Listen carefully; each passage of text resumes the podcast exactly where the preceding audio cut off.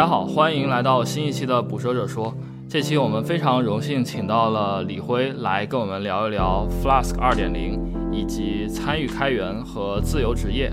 啊，我们先请李辉来给大家打个招呼吧。大家好，我是李辉，很高兴能来参加《捕蛇者说》。我最近正在写一本关于 Python Web API 的书，不过也不算是最近了，因为已经断断续续写了两年了。另外也在开发一个基于 Flask 的 API 框架，叫做 API Flask。呃，能不能再详细的介绍一下你自己？就是如果有听众不认识你的话。呃，我是 Flask 的维护者，之前在 PyCon 也参加过很多次 PyCon 做演讲。啊，大概就这样吧。行行，介绍非常简洁。那我之后我们再来那个会深入的了解一下啊你的经历。然后另外今天的几位主播是信涛，来给大家打招呼。大家好。嗯，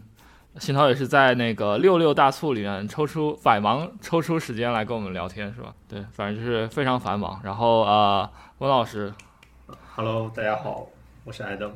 嗯，然后小白。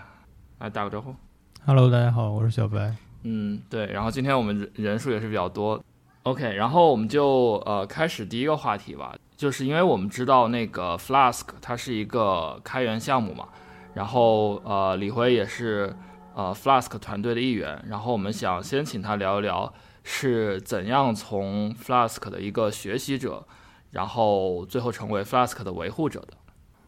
其实我经历和其他可能大多大多数人都差不多。我一开始学 Python 是在一五年的年末，那个时候我还在扬州大学对面的大专读大二。一开始只是简单学了些基础语法，还有还有前端的一些内容。当时并没有计算机相关的基础，只是单纯的出于兴趣。学 Flask 是在一六年的暑假。为什么会学 Flask 呢？因为当时在知乎上看到了一个问题。叫做那是一个很有名的问题，叫做 Web 开发还有前途吗？然后一个很有名的知乎大 V 萧景墨他写了一篇回答，他在回答里面分析了就是 Web 开发的一些现状和形势，就推荐用推荐学 Fl 去学 Flask，然后推荐了一本书叫做 Flask Web 开发，然后我就买了那本书开始学 Flask，断断续续花了很久才看完那本书，中间看到一半的时候和朋友聊天。朋友说，就是你最近在干嘛？我说在学网那个网站开发，他就说他们公司正好想要做一个网站，问我能不能做。当时虽然我只是看了一半的书，但是我说我可以做，结果就开始做了那个网站，花了大概有半年的时间吧，断断续续修修改改，做了很多的修改，最后跟他要了一千块钱。虽然只有一千块钱，但是我觉得当时已经很多了，因为我的学的 Flask 学的也非常简单，写的代码也有很多就是不优雅的实现。接着就开始继续学 Flask，然后开始写文章、写书。因为时间有限嘛，我学编程基本上算是需要什么学什么，需要多少学多少。所以到现在还有很多东西需要去补课这样。而参与开源，也就是在写文章和写书之间同时做的事情。这大概就是我学 Python 和 Flask 的过程。感感觉讲感觉讲的有点简洁，就是 感觉只讲到了学习 Flask，然后用 Flask 做一个网站，应该感这个也是大多数人就是的一个状态吧。那但但是中间关键这一步就是从一个一个使用者变到 contributor，这个好像忽略掉了。其实就是你当你不断的做一些干贡献之后，但这个是就到下一个话题了，就是我开始参与贡献、参与开源了。嗯。然后参与开参与开源呢，也大概是在也是在一六年吧，那时候刚开始学 Flask。我在 GitHub 上的第一个 PR 是给一个扩展 Flask Bootstrap 修复了修复了一个 typo。然后第一个给 Flask 提的 PR 是在一六年的十二月，然后我给他们的示例程序的一个模板文件里面，它模板文件里面有一些 P 标签嘛，就是那 paragraph，但是。我觉得可能 P 标签需要加上那个关闭符号，然后我就提了一个 PR 给他们加上了，但是我不知道就在 HTML5 里面那个不写那个关闭符号也是有效的，所以这是我第一个 PR，然后被关掉了。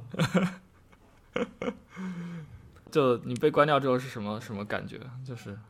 不想再给 Flask 提代码了？没有，那个是确实是我不知道，这这个很正常，我当时也是很多东西都不太懂。OK。然后后来我就翻译了 Flask Bootstrap 这个项目的文档，翻译成中文了。再往后，其实所有的开源贡献都是围绕着我写的文章和书展开的。比如说，我写了一篇文章来介绍怎么用 Flask 来处理上传文件，那我肯定想写，就是假如上传的是中文怎么办？但是等可能当时那个 Flask Uploads 这个扩展并不支持，并不支持中文，所以我很自然的就去想去给它添加这个支持。很多类似的这样的 PR 都是从这样这样出来的。嗯再比如说，呃，因为我用 Windows，当时你用 Windows 来开发，经常会遇到各种各样的问题，所以我经常修一些 Windows 相关的 bug，包括 Flask 啦、Zenzoic 这些，经常有这项这样的 PR。嗯然后我在写书过程中，几乎给我每每一个在我书里介绍过的项目都贡献过代码，大部分是一些 Flask 扩展。是然后接着我加入 Palace 是在一八年的六月，加入 Palace 起源就是当时我写的那本那本书《Flask Web 开发实战》，当时快要上市了，然后我想邀请一些人来给我书写推荐语，我就去给 Flask 的维护者，包括作者 Amy Ronaker，还有 David Lord，还有 Ma- Michael Greenberg，给他们发邮件，请他们来给我写推荐语。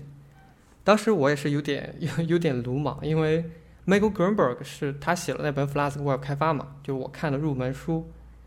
他的书其实和我的书是竞争关系，而且当时他的书在中国出了第二版，和我的书是在同一个月上市的。然后我就邀请竞争对手的作者来给我写一个推荐语，这当然是不太不太现实。不过 David Lord 倒是同意给我写了一个推荐语。他同意之后，我就顺势我跟他说我想加入 Flask 团队。就我跟他说了我之前做过什么，然后我接下来会做什么，就写了一封很长的邮件。因为我之之前已经做过对整个 Flask 社区做过很多的贡献，然后就应该比较顺利的，他就邀请我加入了，嗯，大概就这样一个过程。就感觉还是呃比较比较主动的，就是呃，因为因为我知道像信涛加入买 CLI 的时候，是他是别人邀请他去的。嗯，因为很多时候很多事情你靠你靠别人来邀请，可能需要一个比较漫长的过程，但是你主动一点，可能会就是获得更多的机会吧。嗯，那就是你在贡献的过程中有没有，比如说有一个量变到质变的节点，就是你感觉，OK，我好像能够成为一个呃 Flask 或者 Flask ecosystem 的 maintainer 了的这样一个感觉。对，其实一开始我加入的时候，我也就是 不太不太好意思说我是 Flask 的维护者，我只是说我是 Flask 开发团队的成员，因为当时我确实是那个 organization 的 member 嘛，因为当时我对 Flask 没有做出太多的贡献。不过我一开始说我是 Flask 开发团队的成员的时候，还是有很多人来质疑你，他们觉得你你为什么是这个成员？他们看不到你在哪里是这个成员。直到我说我可能可以算是一个正式的维护者，是在一九年吧。之所以说是正式成为这个维护者，是因为一九年做过一次团队的结构调整，就是当时 Palace 有很多的成员就在那 GitHub 上的那个组织里面，当时做了一个调整，是把很多就是以前贡献过代码，然后现在可能就是专注于别的事情的人分离出来。当时还就是对 Army 要不要 要不要分离出来，就就就一些讨论和争吵。当然，每个项目最后分出来一个 team，最后就把我分到了那个 Flask 的 team。虽然之前我对 Flask 仓库也有相应的权限，但现在就做了分离之后，大概只有五个人是 Flask 团队的这个成员。而且那个时候我也处理了，帮忙处理了很多的 issue，而且贡献了很多代码。所以从一九年开始，我才觉得算是 Flask 的维护者。嗯，我我觉得，我觉得，呃，李辉的经历确实是，呃，感觉也比较，就是感觉挺难复制的，但好像又，呃，说起来又很自然，就是有这种这样的感觉。但其实我我觉得是很容易复制的。假如你你也是像这样对很多个扩展，包括 Flask 做了一些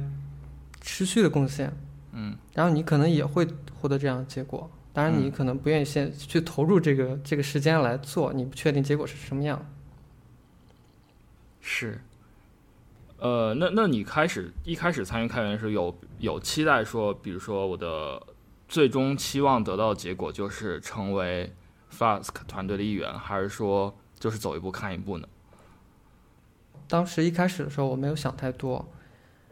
而且我做的开源贡献都是我感觉都是比较自然的吧，因为我写的书里需要介绍这个内容，我自然需要去去去了解它，了解它自然就很容易去遇到一些 bug，然后我肯定就要去解决掉，因为我的书里要写它嘛，不可能留着一个 bug 这样这样写写出来也没有意义。还有就是，比如说我书里要介绍一些功能，但是这个项目没有，然后我这时候也想去给它添加出来，比如说。Flask WTF 是一个表单处理库，它当时不支持，就是在你的表单验证错误的时候显示中文中文的错误消息。但是它本身它集它集成的那个 WT Forms 是支持的，所以当时我想写这么一章来介绍怎么才实现了一个中文错误消息，所以我就先去给它贡献这个代码，让它支持这个东西。所以我觉得我的参与开源其实是写作的一个带来的副作用。或者说意外收获吧。嗯，我觉得应该很很多人在在在了解到，就是你是从初学者，然后呃一步一步变成 maintainer 之后，都会就觉得非常呃非常敬仰你。然后 然后，但是当你把这个过程拆解之后，其实大家发现，哎，好像也并不是完全不能复制的，就是这样子。对，其实其实网络很容易给人带来一些滤镜嘛。嗯。然后今天这个今天这个播客可能就是一个去除滤镜的一个过程。啊，也也有可能是让滤镜加深。不会。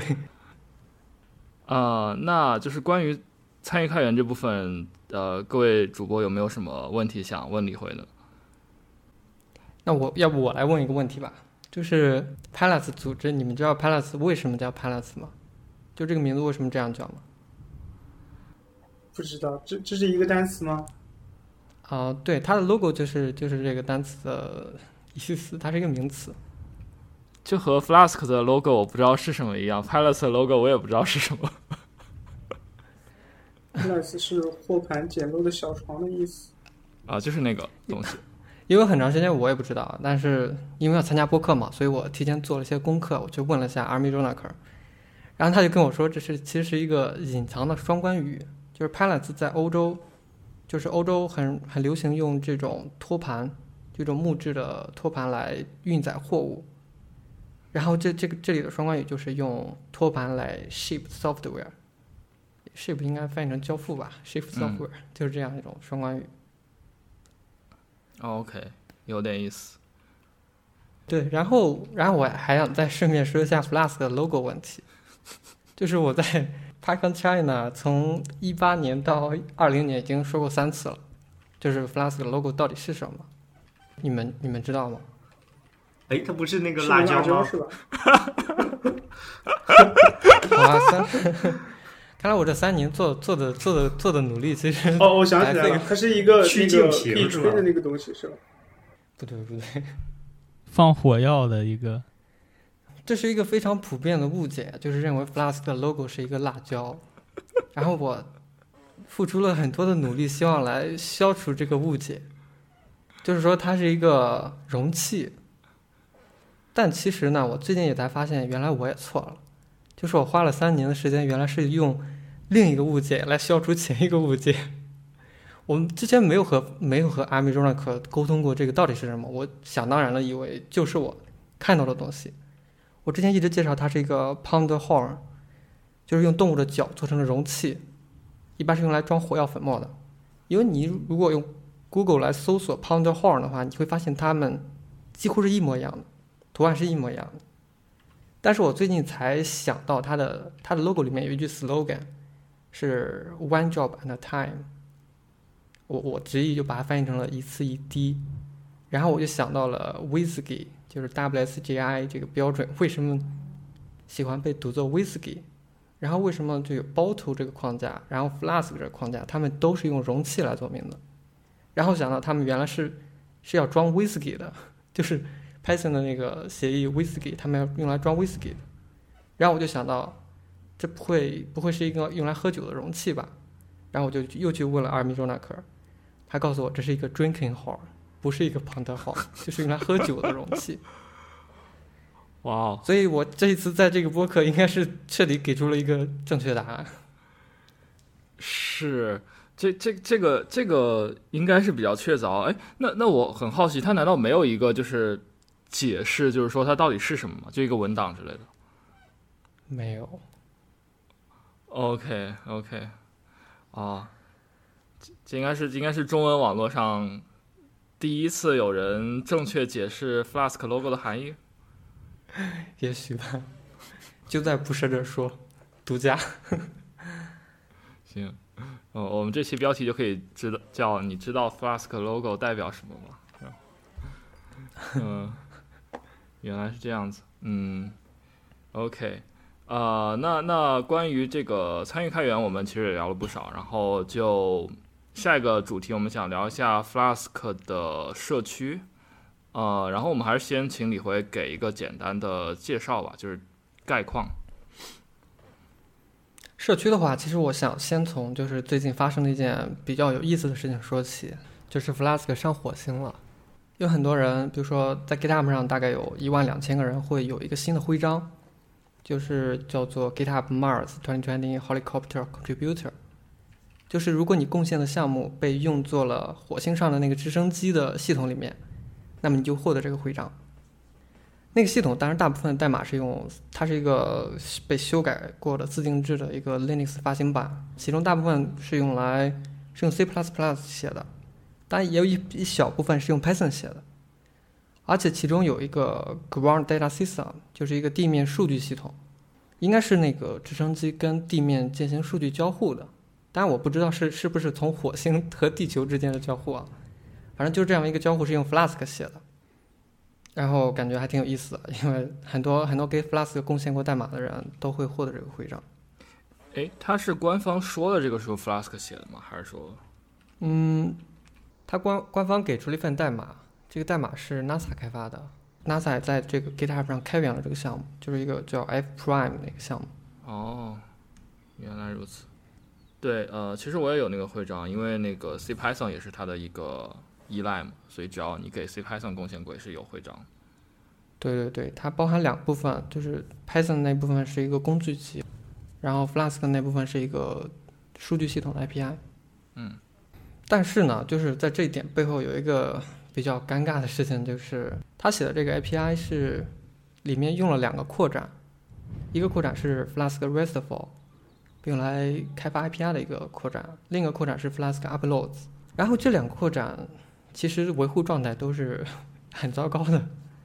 比如说 Flask RESTful，它的核心组件已经被 deprecated 了，就是不推荐使用了。然后 Flask Uploads 是一个怎么说呢？是一个已经失去维护很多年的项目了。它的最后一个 commit 还是我提交的，就是添加了中文文件名支持的那个 commit，是我在一七年一月份提交的。它在二零年被合并了，但是合并之后就没有任何没有任何新的贡献了。所以我觉得这可能是一个比较普遍的现象吧，就就是在开源社区很有很多被抛弃的项目。嗯，就是可能一个一个维护者他在一个时间内做了一个项目，然后获短期内获得了一些关注，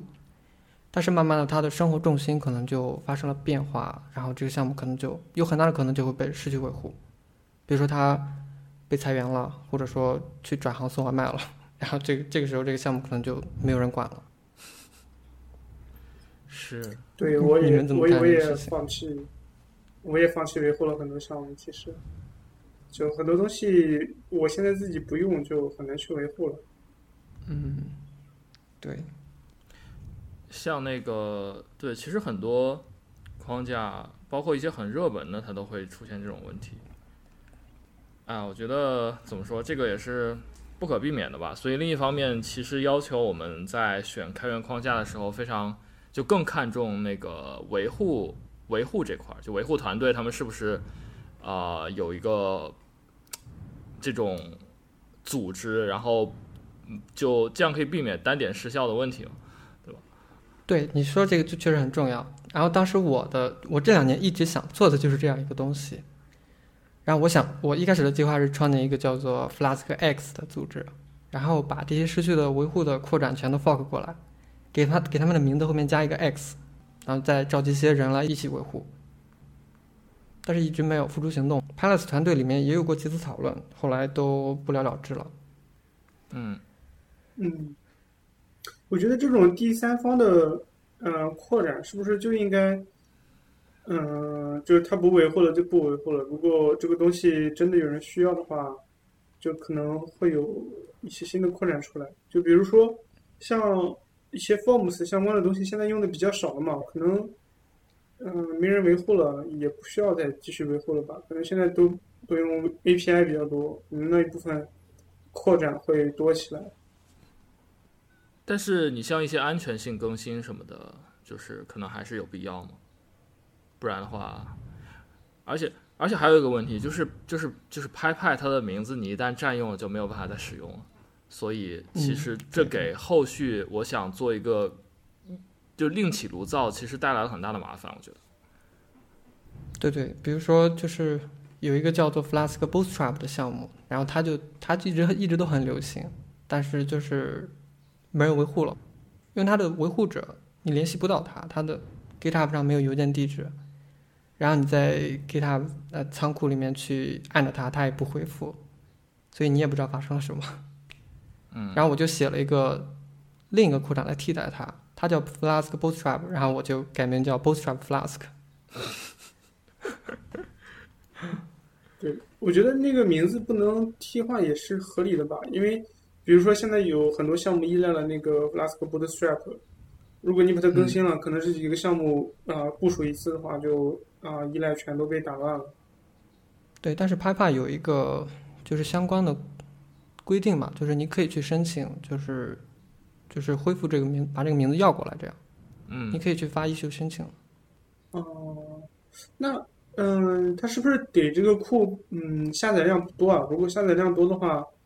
如果对派派这样做，嗯，对对对，需要这个库可能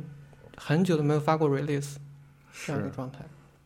或或者你可以证明它的维护者已经挂掉了之类的。对，说说起来，我两天之前就之前写了一个 pin top 的东西，就是可以 pin 多个多个 IP 反同时显示那个，就跟 h top 一样。然后我已经很久不用了，就之前用主要是用来测几个服务器的那个速度嘛，但现在人都不在国内了，所以就基本上用不到。然后其实好多人都在那个东西好像有问题了一段时间了，就是我里面有一个依赖没有。限制它的版本，然后那个作者发了一个呃新的版本，它里面的 API 全都变了，所以后面安装的人全都用不了这个这个东西。然后我我我两天前就把它修了，修的特别痛苦，我得找出来。我我因为我自己都不知道上一个可用的版本是什么，你知道吗？就是因为它那个 setup 点 py 里面就写了一个那个包的名字，然后就从它的 release 找出来那些。呃，release 记录一个一个的去试，最后试试出来一个一九年的，一九年的一个发布是可以用的。啊，正好我已经 已经有两年没有碰这个东西了，然后我就把它修好了。是，嗯，这其实也是也是 Flask 社区的一个问题。比如说我跟你说，Flask 社区很庞大，有很多可扩展可以用，但是可能大部分大部分扩展都有这样一个维护问题。再比如说，嗯你像 Django，它的大部分功能都是由 Django 整个官方来开发、来维护，而且因为他们也也很有钱嘛，所以可以很稳定的来支持这些东西。但是 Flask 嗯，就不太容易能做到这样。嗯对，其实 Django 是主要的部分，像 Form 跟 ORM 之类的是他们自己的，也有很多不在他们的那个主代码库里面的一些 Django 杠什么的扩展。其实这这种扩展，你如果需要的时候，你去找起来，也有很多很多不能用的。就就比如说，就之前很多人都不想再搭一套那个 Job Q 的系统，像 Salary，他们想直接用数据库轮询来做一个 Q，这种东西，嗯、你如果去搜的话，你会发现有很多很多，但是大部分都不能用，都不好用。嗯，嗯不过呢，虽然 Flask 社区现在有这样的问题，但是大家不用担心，因为我们已已经找到了解决方案。就是我们最近成立了一个叫做 Flask Community Work Group，就是一个 Flask 社区工作小组，然后这个工作小组的一个主要的目的，就是把这些失去维护的扩展要过来，然后去用一个团队来维护它。但这和 Palace 官方无关，因为是一个社区成立的一个小组，这应该可以很大概率的解决这个问题。你算是这个主导这个 community work group 的呃人吗？嗯，我应该是可以做这个事情的，但是呢，因为我的英语不太好，所以我没没有办法主持会议，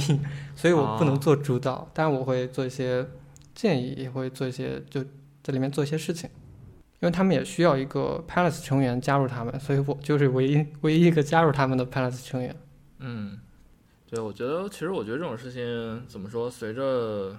随着开源软件就使用的越来越广泛，参与的人越来越多，然后大家总会找到解决方法。嗯，对。其实我不是特别担心，对，我我还记得我之前很早啊，就是刚刚开始学 Web 开发的时候，然后其实就面临着一个困境，就是 Flask，就是本身它不会内置很多这种我们所谓的 battery，然后呢，你会发现 extension 有很多，但是你又不知道怎么选，然后维护的频率呢，有的又很低，对，然后就会觉得成本很高，然后在当时是把我劝退了。然后比如说后来我又开始做 Flask，Flask 其实是因为我已经有很多这种经验和基础了，我觉得没有也 OK，就大不了我可以自己写，就是比如说一些呃和特别的 OS 相关的东西啊之类的，就是可能我我选不到一个我特别喜欢的，我可以自己写。但是对初学者来说，可能可能他要选一个 extension 之类的，我觉得还是有成本，因为他可能完全不知道生态是什么。感感觉是不是可以有一个那样的网站啊、就是列出来 Flask 的 Flask 的一些 extension，然后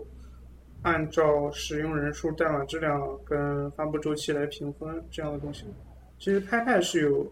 很多这样的三方网站的，就是你可以在一些 PyPy 的那个就是三方网站上去查到那个包的嗯、评价、下载数量嗯什么的。嗯，Flask 在之前它的官方文档里是有这么一个页面的，就叫做 Extensions Registry。然后后来可能就英文很多扩展失去维护了嘛，就这个这个列表可能已经就是不太好了，没有没有长久的更新，所以后来就去掉了。是，就就这就这种东西，我觉得你怎么保持它最新是非常非常难的一个事情，而且你怎么保证就是你的它的那个评分是可信的，对吧？就是万一它那个地方，比如说它有一个很重要的什么指标没有考虑到，然后它可能比如说只看 star，但它没有看最近 commit，那就会出现偏差，嗯，就很很难讲。反正这这个事情我感觉还是还是一个整整个嗯软件开发的业界需要摸索出一些最佳实践吧，可能。嗯嗯，现在有没有类似类似发行版这种东西？就是他把 Flask 的 Flask 跟它的一些扩展打包成一个类似 Django 的东西。嗯，应该是有的，有一些就是比较大的二次框架，比如说大使，就是他把 Flask 包装起来，然后添加了一些就是类似于图表库，还有就是机器学习那一部分的内容，然后就给你生成一个自动生成一个界面或者后台这样。嗯怎么写？D A S H 吗？大师就是 DISH，我我感觉好像就是不同的领域都有这种啊、一个大而全的框架 versus 一个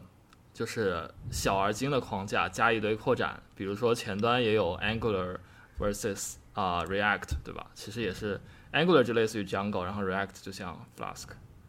嗯，有点这种感觉。对，这也是 Flask 一个比较好的点吧。虽然很多人说，很多人说你用 Flask 最后也是自己造了一个 Django 出来，但是呢，你用 Flask 可以就是造一个你喜欢的 Django，你喜欢的一个定制版的 Django，而不是说官方强推给你的那个版本。啊，怪不得我每次用 React 那么痛苦，就是因为我不喜欢自己去组装那些那些东西。就比如说 React Router，嗯，现在还好，之前每次用的时候都得看半天，就是你要自己去配置一些路由啊、初始化什么的。但但其实现在像很多公司都有至少我在过的两家公司都都有一些呃内部的一些前端的框架，虽然他们都是基于 React 的，但是你就是 N npm 安装了一个东西，它里面的路由啊，pro 就是前端开发的 proxy 等等一些东西吧，还有就是一些 sidebar，它都给你设置好了。就你添加路由的话，你不用去添加 React router 那种方式，你只需要设定好一个这个这个 URL 对应这个页面，然后它那些侧边栏自动就是你点到这个呃页面，自动自动在侧边栏的菜单自动高亮啊什么的这种全都弄好，好像每个公司都有一套。嗯，对，阿里有个开源的叫 UMIGS，嗯，写写写前端应该不多，太幸福了。是，行，那我们呃聊了一些就是关于 Flask 社区的，然后呃李辉，我看你还提了一点是那个 Hello Flask 社区，呃，你你要不聊一下这个？对，Hello Flask 社区是我在算是在国内创建的一个社区吧，因为我也我也不是很很想把它叫做一个社区，因为因为它可能里面掺杂了一些我我写的书啦、文章啦这些东西，可能掺掺杂一些个人利益，所以我就我可以把那个论坛然后抽离出来作为一个社区，因为那个论坛确实一个很纯粹的东西。虽然论坛的用户数量可能还没有 QQ 群成员的一半多，我主要用它来收集读者的提问。当你写了一些文章和书之后，就会有各种各样的提问从各种渠道涌过来。一开始我可能就是也许会去处理，然后一个提问可能会处理很久，但是慢慢的一旦多了起来，我就根本就没有精力去处理了。所以现在有人提问的话，我一般会跟他说：“麻烦你发到论坛，然后怎么怎么写，提供哪些信息。”一般都会这样说，而且这会起到一个过滤的作用。就是有一部分人他会比较懒，因为他直接用 QQ 或者那个知乎的私信什么给你发一个问题，可能非常方便，给你截一个图，问你为什么不行了，为什么报这个错。然后如果你让他去写到那个论坛上，然后告诉他用纯文本写，然后要把置顶帖读一遍，知道怎么正确提问，他可能就放弃了。而而且那个那个论坛是在国外的嘛，服务器在国外。呃，可能有一部分人访问是比较慢的，然后就又有一部分人放弃了，所以最后提问的人其实很少，而且这样频率比较低，我就每个都能处理过来。呃，有点意思。那那就是那那比如说有一个提问，我反馈了一个你书里的问题，那但你书难道你你书又不能更新对吧？你怎么怎么办呢？就是怎么解决呢？我书是可以更新的，因为它每次重印都是可以更新内容的。哦，是吗？对，因为所以哦你看我网站上会有一个刊物，然后每一个版本都会有在放在 GitHub 上的一个刊物列表，重印了十次就会有十次迭代。这还挺有意思，我第一次知道，我还以为那个什么第几版就是唯一的更新的机会。哦，当然你也可以不做，但是这个是可选的，就是假如你想做的话是可以更新的，但是你你不能就是大幅的变动，就是这一页还有这一页的改动要控制在这一页，嗯就这样的。啊，不然有排版问题。嗯对对对，嗯 OK，了解。所以在就是书发布以后，我可能我感觉自己就像像是变成了一个客服，就是就是好多读者的问题，因为你写了一本书，就像是怎么说呢，就有一种游戏的名字叫做“大家来找茬”，然后就相当于你 host 了一个“大家来找茬”找茬游戏，每个读者都可能来问你问题，嗯而且在这儿我想就是呼吁一下，呼吁一下想提问的人，然后我想说三点。第一点呢，啊，就是惜字如金的那一种，就是不愿意说很多信息的人，那我就不说了。他们可能也没有兴趣去赌什么提问的智慧之类这些东西。第二点就是 X Y problem 的问题，就是 X Y 问题，你们知道吗？知道，嗯，我们以前讲过。对，有大量的人在提这种问题，就让你很难去知道它原始的问题到底是什么。所以，如果你想提问的话，你就把你的原始问题提出来，而不要去抽象出来你你以为的一个解决方案遇到的问题。是，然后另另一个就是就是不要说你好，就是 no hello 嘛。啊很多人就提问就会先过来上来就问大佬你好，然后要么问你大佬在吗？我有个问题想请教。哎，不是，但你在论坛里面的话，他即使在他问题前面说一个呃大佬你好也无伤大雅，应该。但很多人是在 QQ 或者微信上或者知乎私信这种地方，然后发一个消息过来问在吗？哦，等会儿，所以你这些还是会回的，我以为你就不回了。哦，因为嗯，怎么说呢？虽然这是一个大家来找茬游戏，但是很有可能是真的你错了，就是比如说你的书里面写错了，你的程序有 bug，所以我就不想就是错过可能这潜在的一个机会吧，修正的机会。OK，这还是会回的。对这些问题，好像我我都遇到过。就我们，就是我我们的工作就是其实呃，经常要回答用户的问题嘛。他们问的问题跟李辉刚刚说的这些都有，其实嗯，经常有人问 “hello” 什么的，这样就是就让你回，在等着你回，这样他不继续往下说。然后刚刚就是除了这些，还有一些是没有提到的，就是有些人的问题就很奇怪，他问了你之后，他跟你说明白了。然后你给他就解决，你跟他说是不是这样，是不是这样，是不是这样？他过了半天，他说哦没事了，我的问题解决了，就就经常是这样，就是，嗯，就是他问你一个问题，然后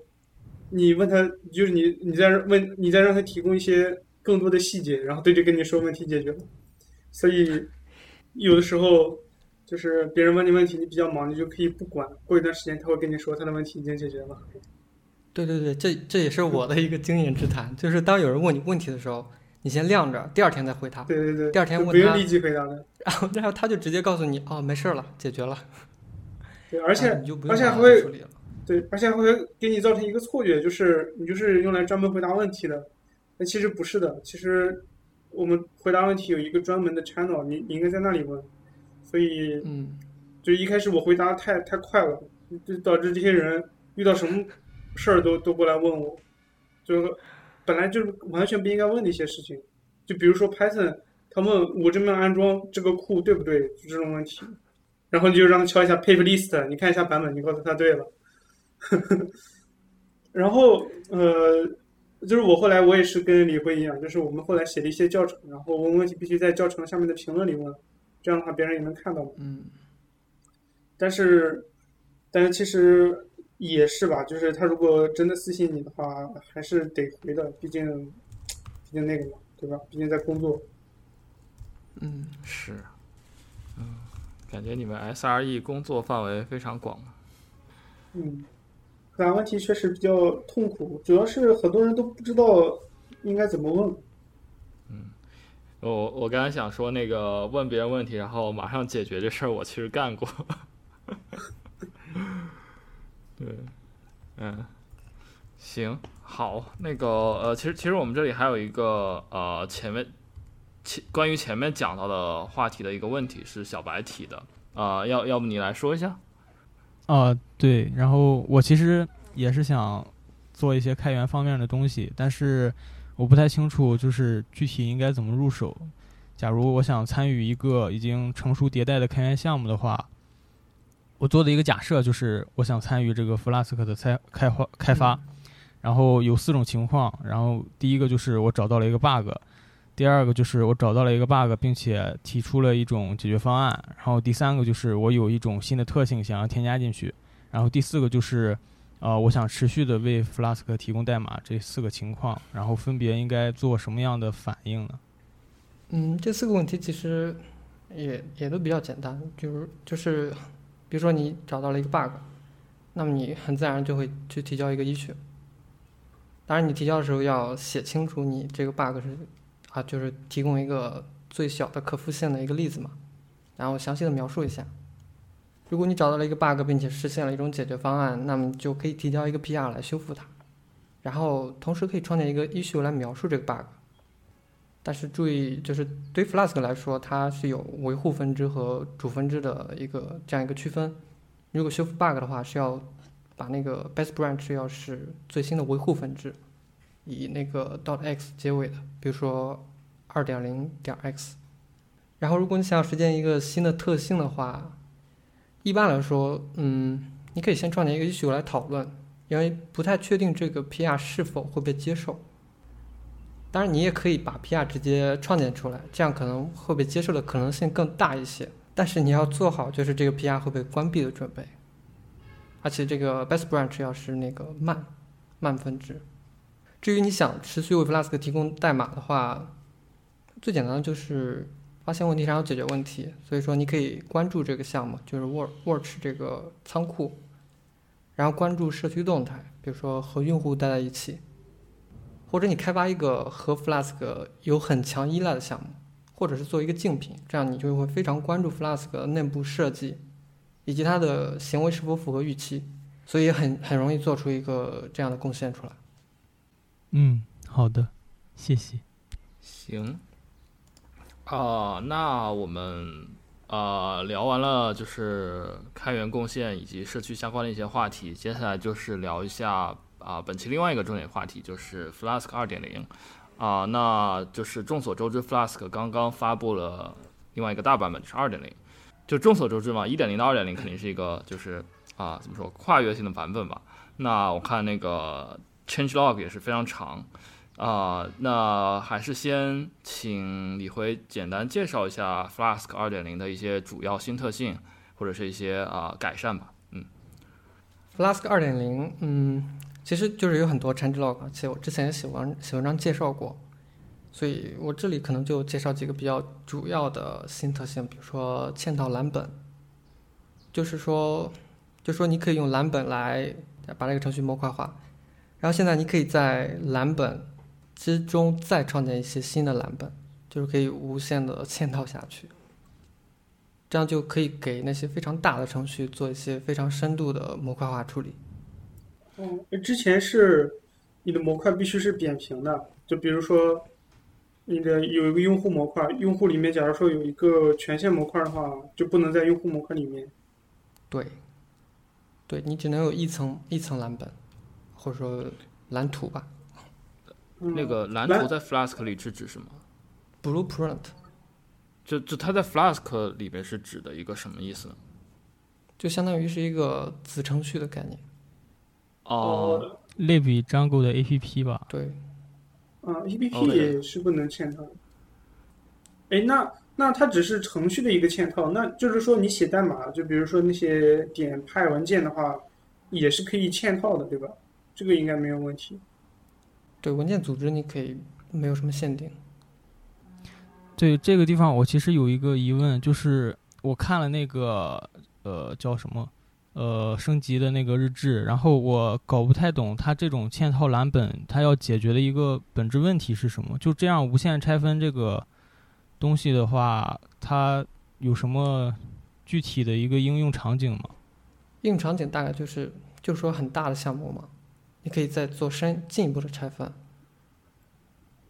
就比如说你有一个程序分成了前端、前台和后台这样两个蓝本，然后你在前台里面可能又会有用户界面，或者说后台就就是其他的界面这样的东西，就可以都可以分区分开来。呃，我我我能理解，因为你像在大公司里面遇到的项目规模都是很大的，就是嗯我可以想象这个如果发展到一定程度是会需要这样的东西。那它这个东西一旦达到这种体，就是叫怎么说？一旦达到这种体系的话，直接把它给拆分成两个新的 Flask 应用不行吗？新的 Flask 应用也是可以的，但是这蓝本的好处就是在同一个程序内嘛，你可以就是共享或者说去互相引用。比如说你想从某一个页面跳转到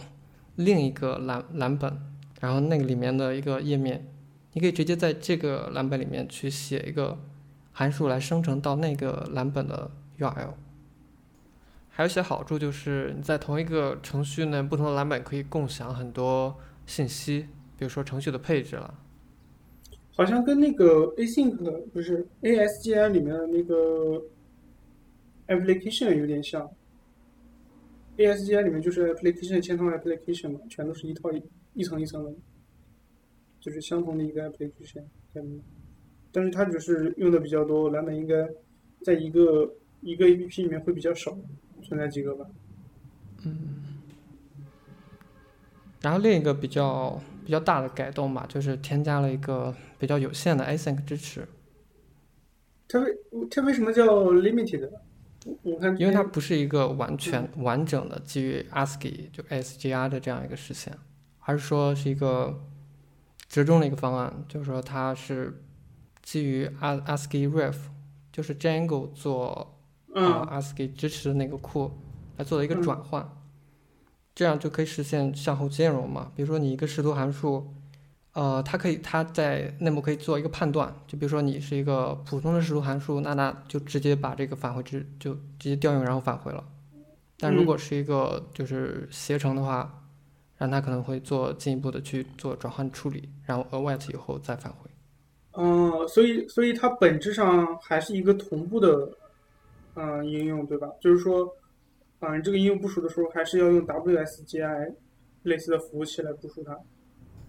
可以用 ASCII 服务器部署，但是你要用 ASCII Ref 提供的中间件做一个转换。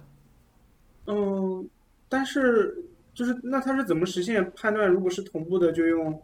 同步的序列；判断异步的是在用异步的呢？它很简单，它就用那个 inspect 的那个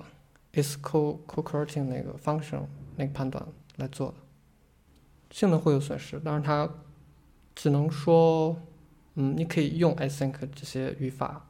但是它提供的性能也是相对于同步是有提升，但可能是相对于完全基于 ASCII 的要稀少很多。它当它当然是我们是想把它作为一个过渡阶段，因为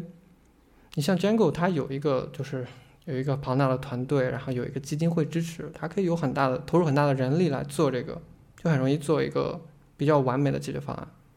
但是因为 Flask 目前这个 async 支持只是由 Phil 这一个人来完成的，所以只能临时做一个这样一个折中方案，而且基完全的 ASCII 支持可能是要在 Xangsorg 里面做到。但是因为 Xangsorg 是一个主要是基于 Whiskey 做的一个东西嘛，所以要做这样的兼容和转换需要费很大的劲。而同时，Flask 也提供了一个等于说替代选项嘛，就是 Quart。Quart 就是一个完全异步的 Flask 实现，它和 Flask 的 API 完全保持一致。所以说，如果你对异步的需求比较小，可能你只是就是写一些很很少的地方需要用到 async，那你可以用现在的 Flask。如果你就是几乎所有的使用场景都是在 async 下面的，那你可以用 Quart。哎，这个这个这个 Quart 它主要提供的优势是什么呀？因为我之前不太了解这个。优势它就是一个完完整的基于 ASCII 的 Flask 实现。哦，我我我其实还比较喜欢现在的这种过渡实现。嗯，对，因为因为我我我其实前段时间用那个 ASGI 比较多嘛，对，然后嗯我我会觉得遇到一些很麻烦的事情，就是我会觉得就是这个模型抽象的会让很多 Web 开发者很难受。对，然后我我展开讲一个事情，就是其实 ASGI 它的设计，我我会觉得 ASGI 的设计没什么问题，但是 ASG 基于 ASGI 这一套的 Web 框架，它们的抽象层有些诡异。就是 ASGI 它其实是我整个的这种进来的是一个流嘛，相当于是，然后我把呃，比如说呃，我有一个 request，然后它本身是一个流的流，然后我可能在需要的地方，然后去比如说去读取一下这个流对象的信息，就是在 HTTP 上，如果简单的说是这样的话，啊，然后所有的基于 ASGI 的 Web 框架就有一个很麻烦的事情是什么呢？就是就是当我去处理一个 HTTP 请求的时候，我第一步一定是先 receive，就是先去把这个流里的信息读出来。但是目前 async 的实现就会导致我之前提到的那个中间件问题。就比如说，当我的系统上有某个层面想要对所有的进入的 request 或 response 的内容做一个读取或判断的时候，其实是做不到的。对，就是因为流的对象它不是一个密等的呀。比如说我一我留 read 一次拿到一个 content，我是不能接着再去 read 的。对，就比如说我我需要在 middleware 层，比如说记录所有的 request 请求的详细信息，那我在 middle middleware 的时候就要去 read 它，然后嗯，对，然后我 read 就相当于是之之之前是呃框架给你读了，但现在要交给你应用自己读。对，然后比如说你写 middleware，如果你这么做了，那你所有的视图函数都 read 不到这个 request 的东西了。对，然后目前呢，其实常见的我看 Web 框架就两条路，一条是说你自己它会提供一个 root class 的选项，他跟你说这个 middleware 是 ASGI 的 middleware，虽然我是一个 Web framework，我是一个 Web 框架，但是我的 middleware 还是 ASGI 的 middleware。对，然后你可以在 root class 上去做操作，然后你把这个读好的 request 往下传，这是一种方式。另外一种方式就是，就是我之前可能想过说你自己 hack，就是你把这个流的对象给代理一下，你中间读出来之后，同时塞到一个类似于 pipe 这种东西，然后再把这个 pipe 这个东西 hack hack 回原来的 request 里，保证你的视图函数是没问题的。对，但是但是但是我会觉得这可能是一种抽象上的不必要，对，会会给开发者造成一些麻麻烦。你刚才说你比较喜欢它现在的实现方式呢？它就是是已经把你帮你 refill 好了吗？还是我我我没具体了解，但是我刚看了一下他那个 blog，他有个 case，就是他还是直接使用原来的这种，就说 request 点 get 呀，啊？对这种。我们先来说一下，就是我们要介绍的最后一个 Flask 的新特性，就是添加了一些快捷路由装饰器。就是你之前可能会写 app.root，然后就加一个 methods 关键字来指定它要接收哪一个 HTTP 方法。然后比如说加一个 post，然后现在你可以直接写 app 到 POST 或者 app 到 GET，然后这些方法现在就有了。其实 Flask 在那个 test client，就是做测试的那个客户端里面，之前很早就有这几个方法，但是一直没有支持用到视图函数上面。所以这个特性，这特性其实本来是应该是我来加上的，这可能 只是一个很简单的东西。然后在一次会议上，派拉斯会议上，我就提出来要想加这个东西嘛，因为现在 Fast API 很流行，然后。然后，既然就是其他框架可以就是抄我们的，就是借鉴吧，用那个装饰器来做路由，那我们为什么不能抄回来呢？就加一个，只是加一层语法糖包装而已，然后就被回绝了嘛？David 觉得，觉得这就是一个不必要的抽象，然后增加了就是 API 的负担，但可能用新用户会觉得，我应该用哪一个呢？用应该用 app.get 还是 app.root？他们可能会产生一些困惑，因为其实我当时我当时有很多想要反驳的点，但是因为我英语问题嘛，我说到说到最后说出来就只是 OK I see，然后最后就没有去做这个东西。但后来过了一段时间，另一个成员就是 Phil，他直接提了一个 PR，然后做了一些解释，后来开了一次会，然后又做了一些讨论，最终还是被合并了，还是加了进去。我特别喜欢这个这这个嗯这个这个 feature。嗯嗯，我觉得这个很方便，因为节省了你打很多东西出来。我喜欢这个 feature，可能是另外另外一个角度。对我我可以举个例子，嗯就是我不太喜欢那个 URL prefix，就是它过于隐式了。就比如说，当我看到一个，比如说我看到一个 blueprint root root，然后就是它注册的时候，他看到的这个 URL path、可能它不是真正的 URL path。对，就是就是嗯我看一个视图函数，它的 path 其实是它的 prefix 加上它的 path。对，当你的项目变得特别大的时候，你可能就会比较混乱。对，对，这只是我我过去维护的一些经验。嗯，嗯，然后可能会改善这种情况的一个方法，可能就是在注册的时候统一给他们加 prefix，因为你在实例化一个蓝本的时候也是可以加 prefix 嘛。嗯，但如果你在统一的注册的地方，因为所有蓝本都在一起注册，嗯这个时候你加 prefix 可能会更清晰一点。嗯，有可能就是我，嗯，对我我之前维护一个大型的 Python 项目的时候，就比如说会有同学，哎，他跟我说这个 URL 我怎么搜不到？呃，或者是我搜了一部分，我发现我改错了，因为 prefix 不一样。嗯，对对对，就是就是他可能要自己有个映射，能去找到对应的。嗯嗯嗯，Django 好像可以把所有的 prefix 对应的那个 view 列出来。嗯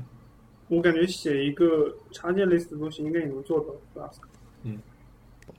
Flask 有一个内置的 Flask root 命令是可以把所有的路由列出来的。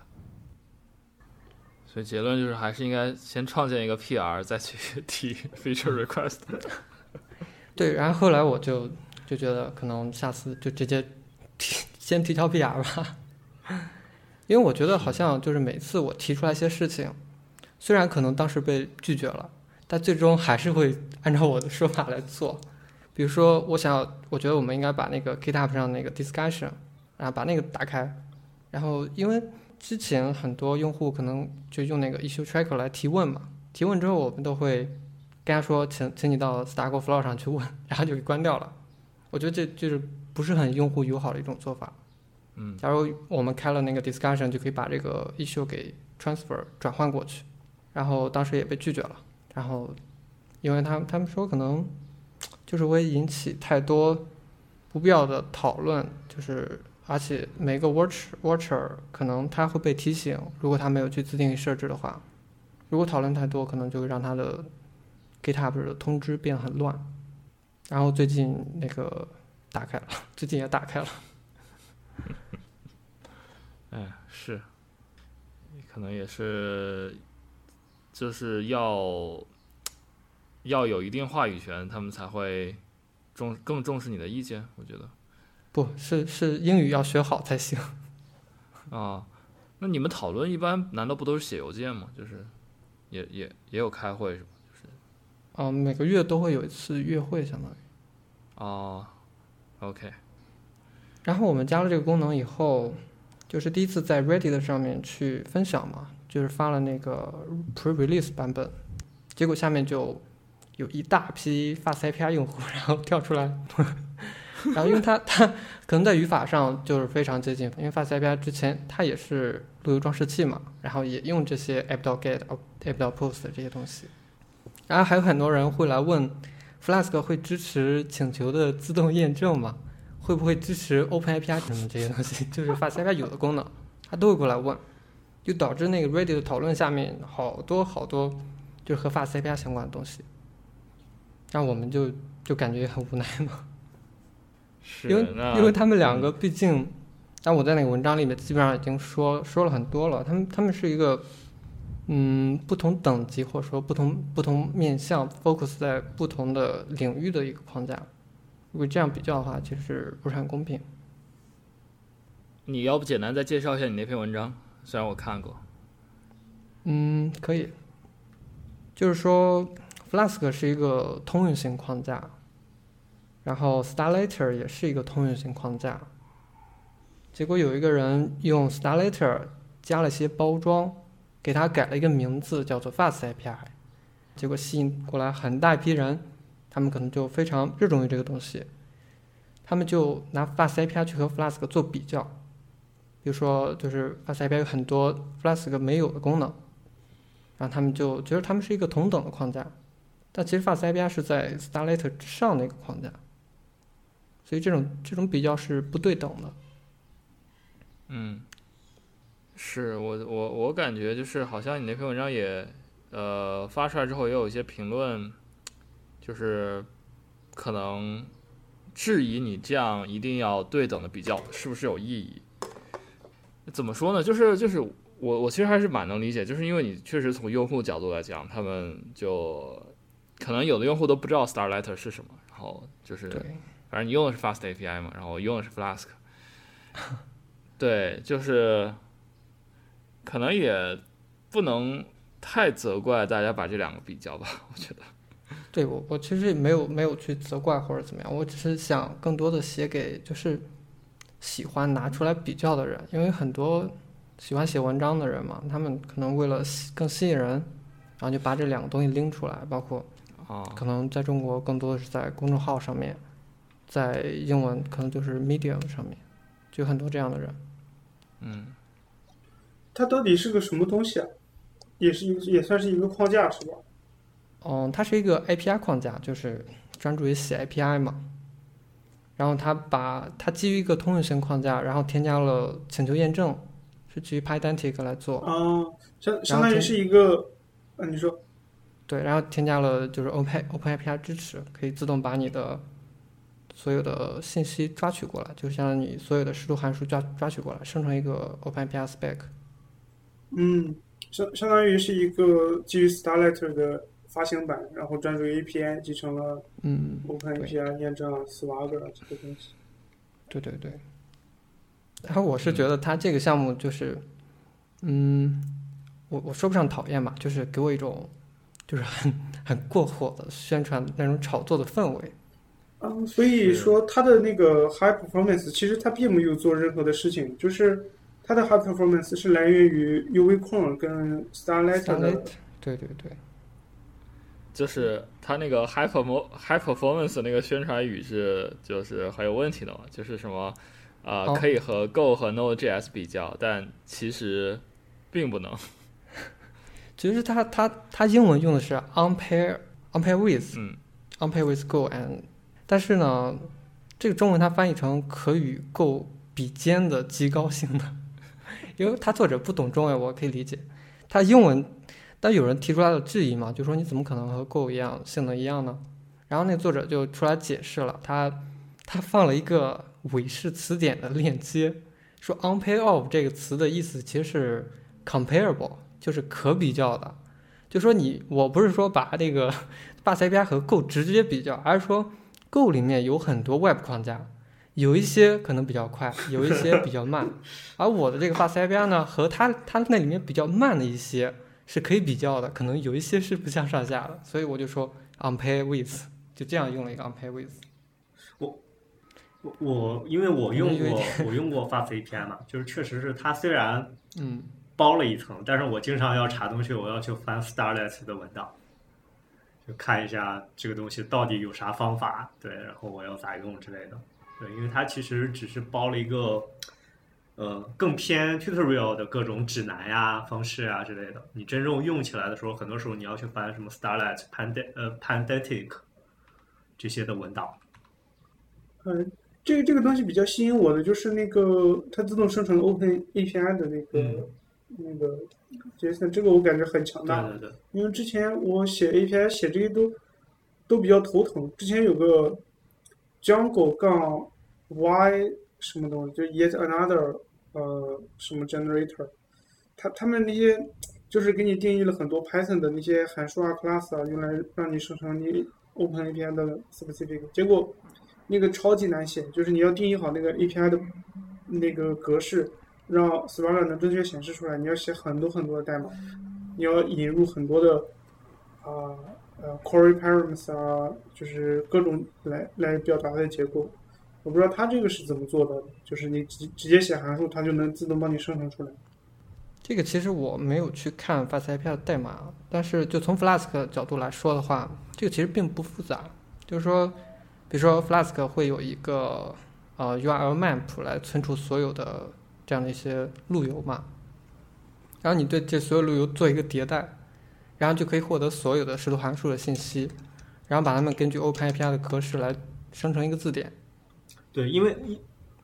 呃，我接着补充吧，因为我我用过它嘛。对，就是它其实是引入了 Pandantic 这个项目，然后这个项目就是它会需要你手动显示声明我的 model 的各个字段的属性啊之类的，就用那个 typing hint 来注解一下。我有一个 class，它的属性 A 属性是什么类型，B 属性是什么类型。然后我在视图函数声明的时候，我需要显示的注册这个视图函数接收的是什么参数，比如说一个 list 的刚才那个 class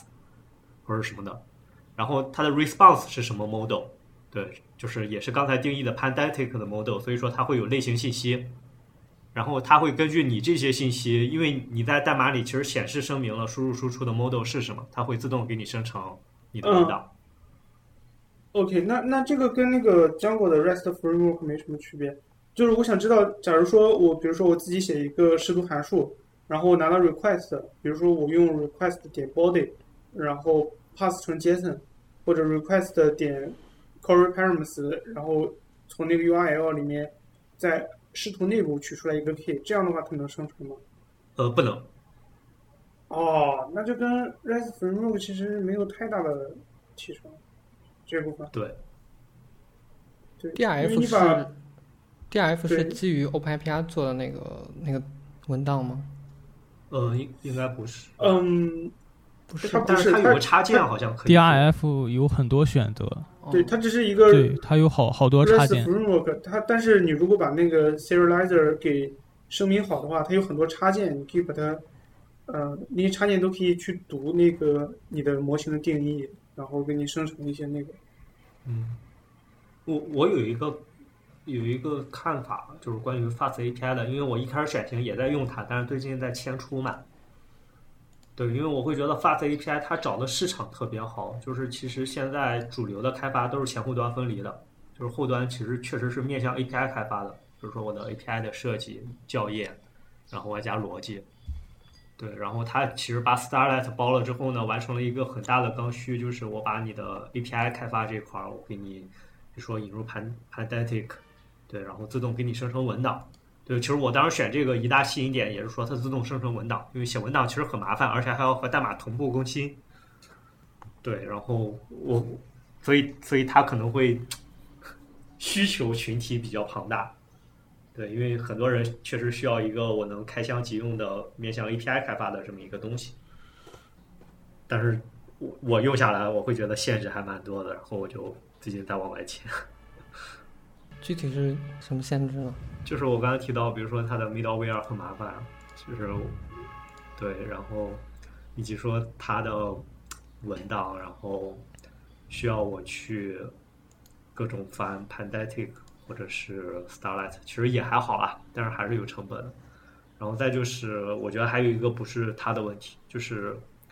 呃 async，就如果采用纯 async，就是其实我会觉得 Starlight Starlight 它对呃就是 HTTP 这个分层的抽象做的还是不太好，就会导致它是一个纯 async 开发的模型，就导致我开发过程中会有很多麻烦。就这个麻烦主要还是说生态不够好。对我选用各种嗯第三方库的时候，我发现那些第三方库都有问题。然后我给两个，我一共选了三个第三方库，其中有俩有问题，我去给他们 TPR，就结果我主要的精力不在我自己的项目开发里，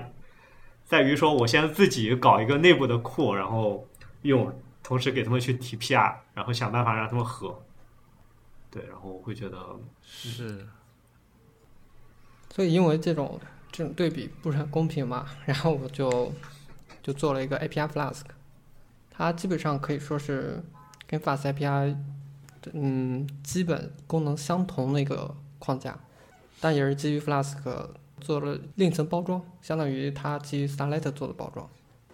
嗯，然后像文档自动生成啦、请求自动验证啦，这些基本上都可以做到。嗯，但我感觉就是啊，Fast API 成功还有一个原因就是它起了一个好名字，然后你已经没有办法占用这个名字了，所以就 API Flask，然后 Flask 是什么东西？对，我觉得本来可能 Easy API 可能是另一个更更更没有文化，然后更好的名字，但是其实被占用了。嗯，啊，所以呃，然后然后然后其实说到一个更大的问题，就是我其实最近有读了两篇文章，就是质疑 async 本身是不是有意义，就是反正啊、那篇文章以及他引用的一篇文章的结论，就是其实可能 think 反而是更快的。我我觉得有一篇你们可能看过，就是那个什么 twelve 呃 twelve requests 那个东西。Async pacing is not faster，是吧？啊、对他他还提到另另外一篇，就是一个啊、async 的，就是他用 async 搭的框架，然后只能 serve 每秒 serve 十二个请求，在实际的场景下，对，反正反正他结论可能就是说，你就多核多线程，然后可能其实更快，对，然后我感觉，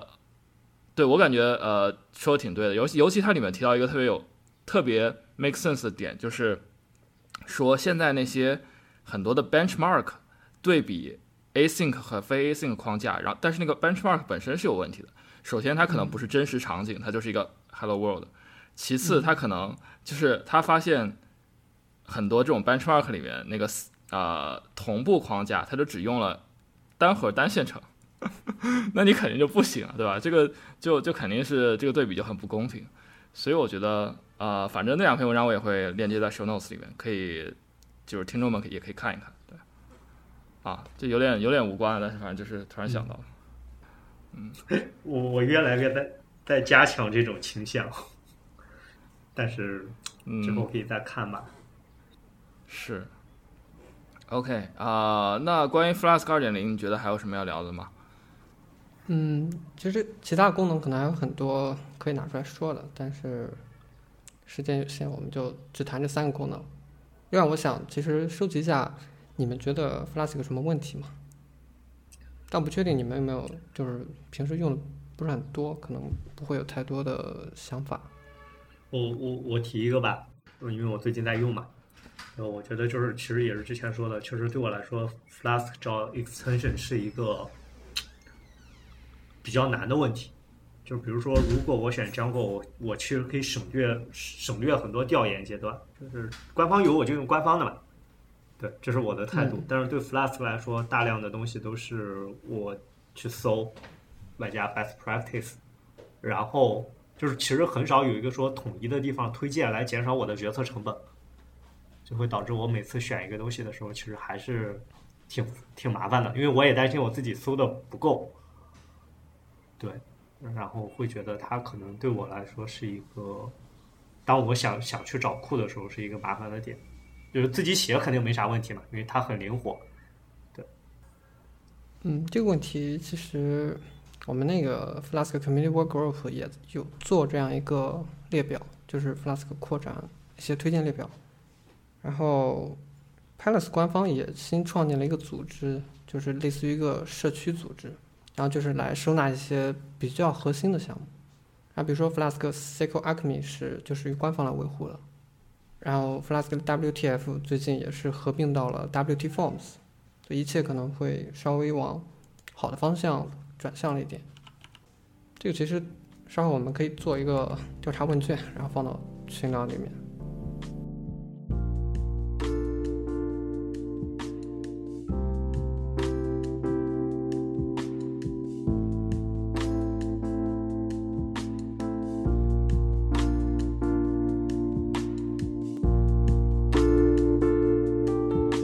好本期捕蛇者说的播客就到这里，感谢您的收听。本期内容中提到的资料链接都会放到我们的网站上，我们的网址是 pythonhunter 到 org。